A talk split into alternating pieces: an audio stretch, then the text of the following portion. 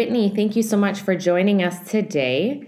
We would like to know what influenced you to become a teacher and if there were any people in your life that influenced you to make this decision um, to go into teaching.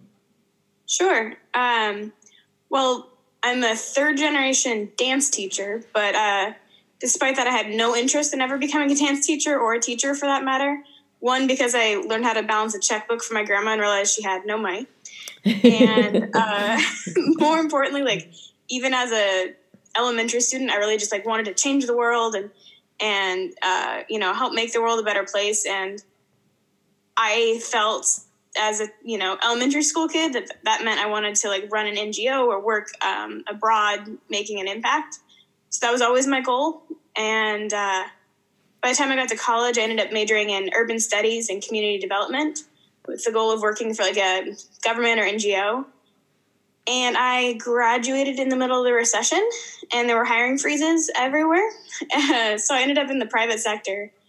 And uh, in the evenings, to kind of avoid the soul sucking, crushing private sector work of making the wealthy even wealthier, I would uh, use my skills and do some like pro bono work. And I ended up starting teaching dance again.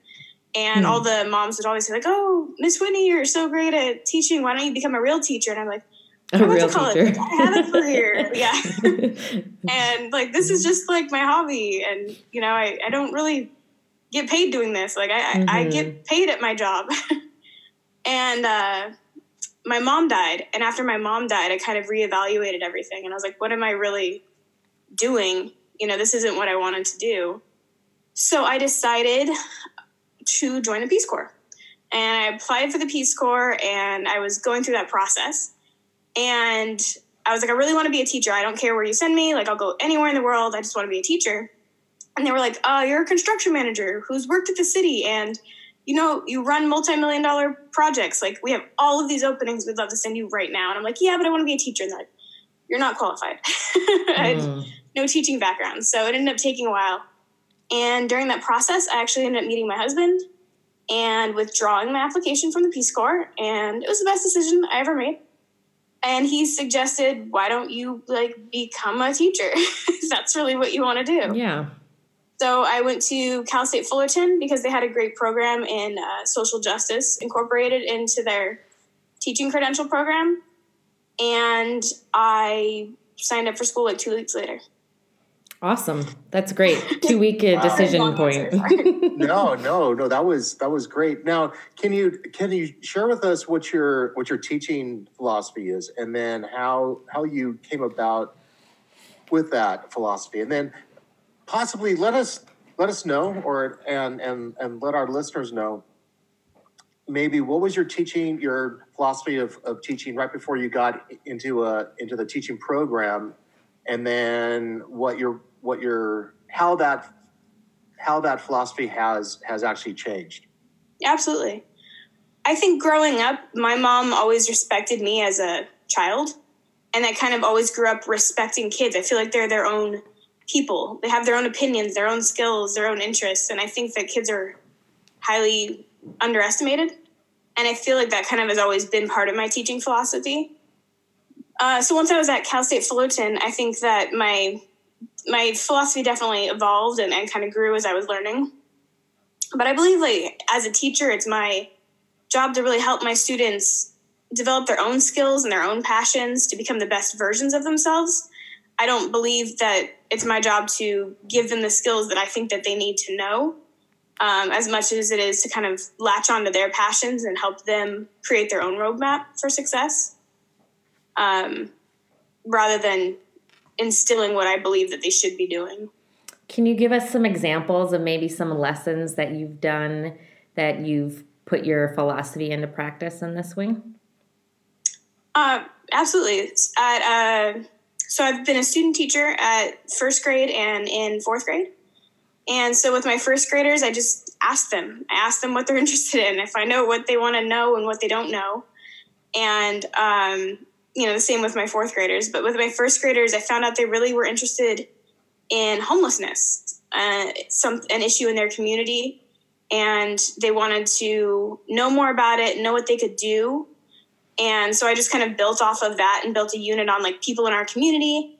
But I also wanted it to be positive and um, have them feel like they could do something about it. So I started looking into student change makers, kids their age that were making a difference. And I actually had a really hard time finding those resources. But once I did, I was able to let them, they made their own um, picket signs and we marched around the school and they could do any topic they wanted. It didn't matter, but they just to get them kind of aware that they could have their voices heard and be seen. Um, happened to be an election time when I uh, was student teaching them, so we uh, the polling place was on our campus, so we walked up there and they held their signs, and people got to see that they were interested in, even though they're you know only a few months into first grade. So. I love that. How did people respond to that? Um, most people loved it. I mean, it's a lot of their parents and stuff too, like uh-huh. local community members. Yeah. Um, you know, some of the signs were amazing for a first grader, and some of them they they you know couldn't quite read what the, the was written on them. But uh, the kids were the most proud, and that's to me what mattered is they felt like okay, I have you know a say in what's uh, you know what's going on. Uh, later that year for Christmas, they ended up making um, greeting cards for the homeless in the community, and I told them anytime I'd see somebody, I'd give them their greeting card and that was really a cool experience for me to come mm. back to school and like, oh, hey, you know, Noah, I gave out your Christmas card you made the other day. So, oh, that's really cute. You know, just finding out what they were interested in kind of empowered them to be more interested in the topics we were learning. Yeah. Um, well, then, yeah, tell us what, what, what some of your favorite favorite units and lessons are, um, um, and then how how how you're looking at obviously that's that's what you're doing. You're looking at problem and project based learning. Can right. you can you tell us more as as to how how you've created all of these lessons? Well, the first pro- problem I kind of ran into in that first grade classroom was finding resources. I felt like there was a lot of resources out there. They weren't necessarily student safe resources. And I knew that like as I started teaching older students, I couldn't just send them online and like Google homelessness and you know see what you find because you know that that's not the results that I was looking for my students to have. Exactly. So um, that so this was about a, a year and a half ago, I guess, and that's when I started building a website because I couldn't find one. So I thought I'd make it myself so that I could have my students access all those resources. So what I started doing was researching student change makers. Um, kids who were having like a huge impact on some issue that they cared about. I figured I wasn't the only kid that cared about those kind of topics, and I quickly learned like my students, especially kids today, being so much more, you know, interactive and attached to the world and having social media and the news, um, really do care and really wanted to make a change about real issues. So I started finding all of these, you know, students around the world who've made these amazing contributions and categorizing them and finding like what's in common. And then I built the website based around that. So the website I built is called Cause, and it is like basically a student research website. And each student has a, or each cause is a different topic. And I ended up separating them into two different sections. One section is our planet, and one section is our people because okay. uh, I've had teachers who are not necessarily comfortable with all of the topics. Hmm. And so that way the our planet um, mm. seems to be comfortable for everyone. That's it has like endangered species and climate change and ocean pollution and microplastics, and it um, you can kind of basically bypass the other topics that not all teachers are comfortable with. But since all of the topics were stemmed from student interest, all of them are topics that kids actually have an interest in. Yeah. So it's not that they were inherently inappropriate but there are things like gender equality or um, homelessness and hunger and international relief or LGBTQI rights that not all teachers were comfortable with in their classroom. So that's why it's kind of separated into two sections. But basically, the idea was any kid could go on the website, it's free, and they could learn in a safe, enclosed space um, what they want to know about different topics so that they could start doing their research for project based learning, for Genius Hour projects, for any kind of student led activities or projects that allow kids to actually just research something they're interested in. So for my fourth graders last year, we or earlier this year, um, they were really struggling with using fact-based evidence in their writing and they were struggling with opinion writing. So i had them use the website. They could pick any topic they wanted to. And then they wrote letters to our state um, representatives and they had to be persuasive and using evidence that they found on the website so everything on the website is hyperlinked to student friendly resources there's uh, student based like science journal magazine articles and uh, videos that are appropriate so they were able to quote and reference specific facts. So I had fourth graders who were writing about climate change or endangered species and microplastics, and they're saying, This is why you should do something about it. I'm in fourth grade. Here are the facts. You know, please listen to me. And a lot of them have gotten responses. They actually oh, mailed out all the letters. And it's the most exciting thing when they come in the mail that they get their letter from Dianne Feinstein. They're like, look, she listened. She even talked about the facts I brought up. So wow, that's really cool. Yeah. yeah. Wow, you're really putting into practice your philosophy of giving student voice. I just love that. Right. I recall um, a story you shared with us of how you were a child of action growing up. Can you tell us about that as your first like action project as a kid? Uh, when I was 10, I started a nonprofit. I think that that what you're referring to. I, yes. Uh, mm-hmm. Yeah, I was definitely a kid who cared way more about like you know I had the friends who like had their Tamagotchis and they cared what happened to them at night. And I go home thinking like, there's kids in Ethiopia that are starving. Like, why is this not what we're talking about in school? um, so when I was uh, 10, I told my mom I was going to have a carnival because that's how like my school raised money, mm-hmm. and I was going to raise money for. Um, kids with cancer. My grandmother had cancer at the time. And she's like, "Oh, honey, you like you'll make like ten dollars. Uh, why don't you guys just get ice cream?" And I'm like, "No, mom, we're gonna make money and we're gonna donate it to the hospital." So we did. so I put on a carnival every year for until I was like 19, so wow. for nine years, and uh, it kept growing every year. And finally, I you know I was in college and and had other responsibilities and a job and a career going, but um, yeah, we definitely got it, it was definitely a learning experience running that I was always the very serious 11 year old, like, oh, mom, they're just like not taking me seriously. This is a professional meeting. And she'd be like, honey, they're 10. Like, you know, do you remember how much money you made at your first carnival? Uh, my first carnival, our goal was $100. Um, I think we got $94 and we suddenly got a $6 donation. And it was like, oh my gosh, like not realizing the irony that my mom's friend had like. I was like, your principal like, probably wrote that. Exactly, yeah. and I like went inside and I counted out because the tickets to the carnival were ten cents, mm-hmm. so hundred dollars was a lot of change. Yeah, right. And counting that out, I'd never seen so much money in my life, so I thought it was the most money ever, and I was very excited. That's so cool. I just love that. Yeah, I think we got VHS tapes for the uh, kids who lived in the hospital that year is what the money was used for. Oh, like I remember I got to go yeah. and uh, actually like donate my envelope of like change to the nice. American Cancer Society. wow. Well, you know, obviously there's there's a lot of things going on now. Uh, yeah. And so, can you can you share with us how how COVID nineteen is is affecting you as a as a teacher, um, and and how that is also changing changing how how you do PBL or or teaching. Yeah, so I um, was subbing and I left the classroom a little bit early because I am 38 weeks pregnant and trying to stay as healthy as possible. But um, I'm still in this world of I have the social media feed constantly of all of the teachers that I follow and interact with that are doing PBL and they're doing such amazing things remotely versus uh, the teachers that I hear about from my like my nephews or whatever. They're like, oh, I have a packet of homework. Mm-hmm. And it's those mm-hmm. teachers who are doing this like amazing using those tools that I learned about in my credential program because we were able to learn how to use so many great like technology tools to really connect with families that you see like I mean I'm a big advocate of home visits which obviously you can't be doing right now but having the like digital version of home visits where you're in your family's homes and you're really getting to see their family.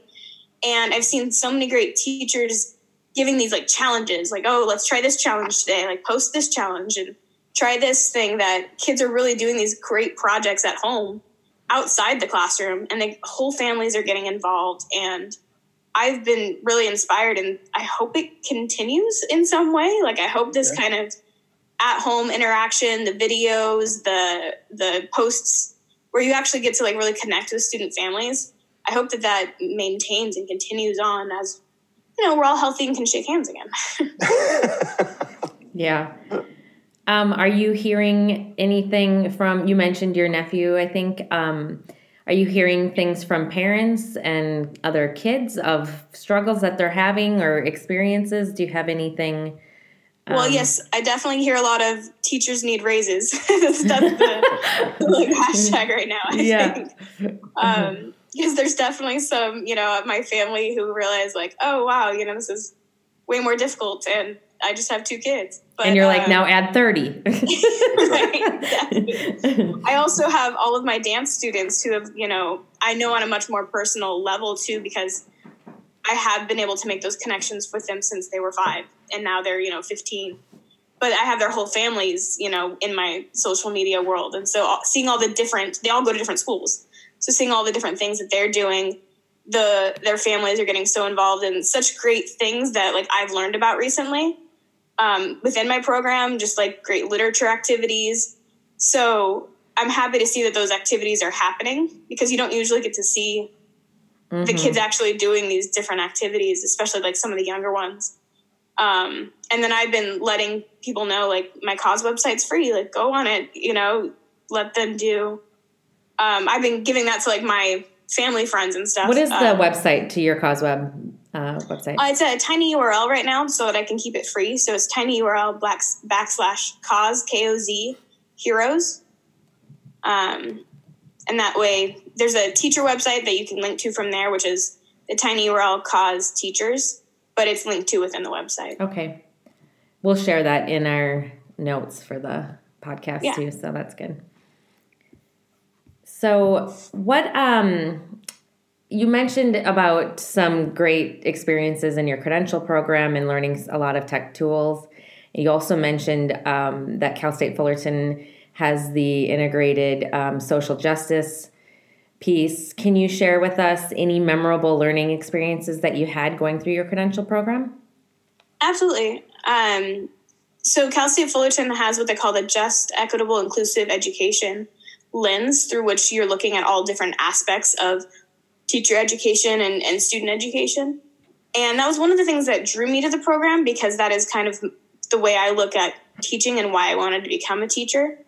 Um, so I was really interested in looking at it through that lens. And I think that I was able to really develop my um, teaching capabilities through that lens. Uh, I think personally, I grew the most at, in English language development, um, literature. I am dyslexic, and that was something I had to like catch up on as like a personal level. But also, I had the great pleasure of being trained by an industry, you know, leader, Hallie Yopp, in the field of um, loving books and teaching uh, a love for reading. Mm-hmm. And so when I started the program, I probably easily owned 100, maybe 200 children's books. And I hmm. probably have a thousand, maybe closer to 2,000. They're hard to count right now. uh, children's literature books, but they're more books with purpose, realizing how to use them as windows and doors, how to have children um, become interested in, it, again, it's voice and choice, like read what they want to read mm-hmm. and learn how to kind of meet them on their level and, you know, figure out how to engage them in things that they're interested in to get them reading and get them, you know, focused on the things that you're looking for them to focus on, but through things that are impactful to them. So, um, literature and reading has definitely been a, a huge and a powerful part of the program for me. Um, and then growing my collection of books to have graphic novels, books in Spanish. I've learned a lot about, um, you know, incorporating bilingualism within the classroom, even though I don't speak very much Spanish. I'm still learning. Not yet, I guess. Good growth mindset. yes, just working on it. Mm-hmm. um, oh, I think it was a, a, great program. I think having that master's degree as well really like gave a lot of depth, especially for someone not from uh, the education sector. Mm-hmm. So that was one of the reasons for me I wanted to get the master's, so I had more of that background um, in educational philosophy that I didn't have before. So, so now, now take us into what you wish wish to do once you have your own classroom. You know, what are some um, activities or unit plans or whatever? You know, how you know what are you what are some of your goals as a teacher? I would say definitely getting to know my students as quickly as possible and as much as I can would be my goal. Getting to know my families, getting to do home visits, getting to make that safe classroom environment are some of my things I look forward to the most.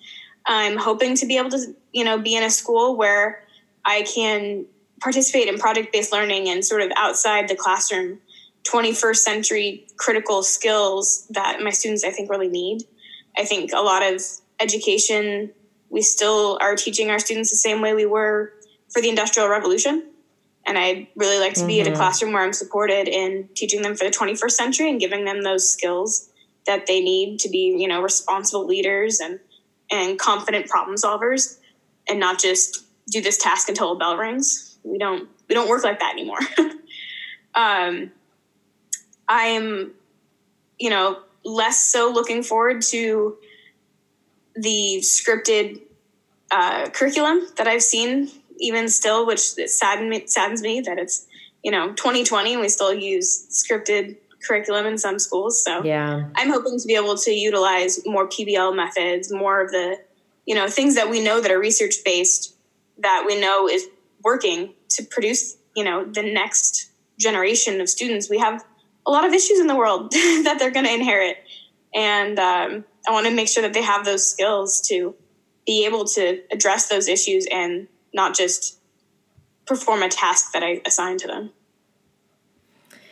Yeah, and I think you are very passionate. You show your passion through just the love of learning and the love of reading yourself that you um, model for your students. And then I think that that'll be something that your students will learn from you too. And because you give them so much voice and choice, they will find their passion in your classroom too. Do you have a desired uh, grade level that you want to teach? You student taught in first and fourth grade.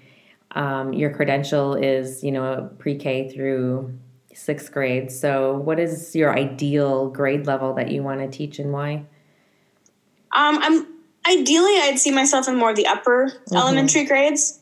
I eventually I'd like to add a, a, history credential to open up the middle school, um, like getting into political science and history and, and, kind of maybe the sixth or seventh grade. I don't have a lot of experience there. Yeah. Um, but I really I enjoyed fourth grade. I really love like fifth and sixth grade. Mm-hmm. Um, you're at that time where kids are really starting to be aware of the world around them and wanting to make a difference and wanting to have their voice heard. Um, but still not quite, you know, there yet. They're just starting to, you know, get into those waters. So I really do enjoy that age group. When I'm teaching dance, I love that kind of the age group, maybe the six to eighth grade. I found surprisingly, I didn't think that I would love it as, as much as I do. So um, yeah, I'm hoping for the upper elementary school. Yeah. What are you working on now? So I know you were subbing and you're, you know, getting ready to go on maternity leave, but I know you and I know you're you like don't like to stay idle for too long. So I want I'm just curious as to what kind of passion projects you're currently working on at this moment. Um, trying to get the website better every day. Like always, there's you know more and more information, and it being a website with thousands of hyperlinks, keeping those active is is uh, something to watch for. Um, and then also, you know, personally, we just I've I painted a mural in our nursery, so wow. all four walls of detailed. Um, well, she'll at least know what the forest looks like from the walls if she can't leave for the next year. So uh, that's awesome. She'll at least uh, you know get to uh, have an idea. Um, yeah, I've been really honored lately. I've actually just gotten a few different awards, so we've been going to some award ceremonies and Oh, good for um, you. Tell us about those awards. What awards did you get? I was honored as a KNX 1070 Hero of the Week. So we just had uh, the entire year, I guess. They they had a big awards lunch. That was pretty fun. Congratulations. And then I at Cal State Fullerton was just honored as a creative activities um, student. So that was one person from each school. I think there's eight schools or eight colleges within the university. hmm Um, and that actually ended up getting postponed. So we'll see. Yeah. Um, but yeah, I, I've always got a lot of things going on Yeah. for sure. You do. It's good. it's, it's a good problem to have. yeah, trying to uh, not do too many too many things. It, I slowed down being you know eight months pregnant. It's harder to do things. Mhm. Takes a bit longer. Yeah. yeah, everything just takes longer. Well, then, as we're as we're winding down, um, one of the things that we that we like to do is end up with to ask all of our participants to share with the audience what your call to action is. Um, with with all that's going on, you know Mhm. that you know that might have changed, but Whitney, what is your call call to action? For me, I feel like it's being there to be the guide, to be that person that can support a student when they they need them.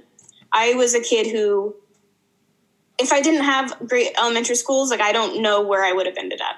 I was the kid who needed that.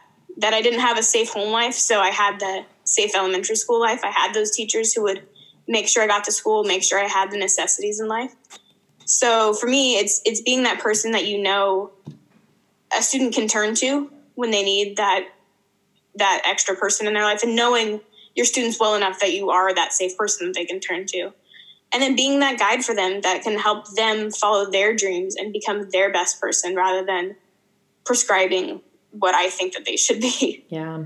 um, so that's what i feel like my calling is That's awesome. Thank you. I love that.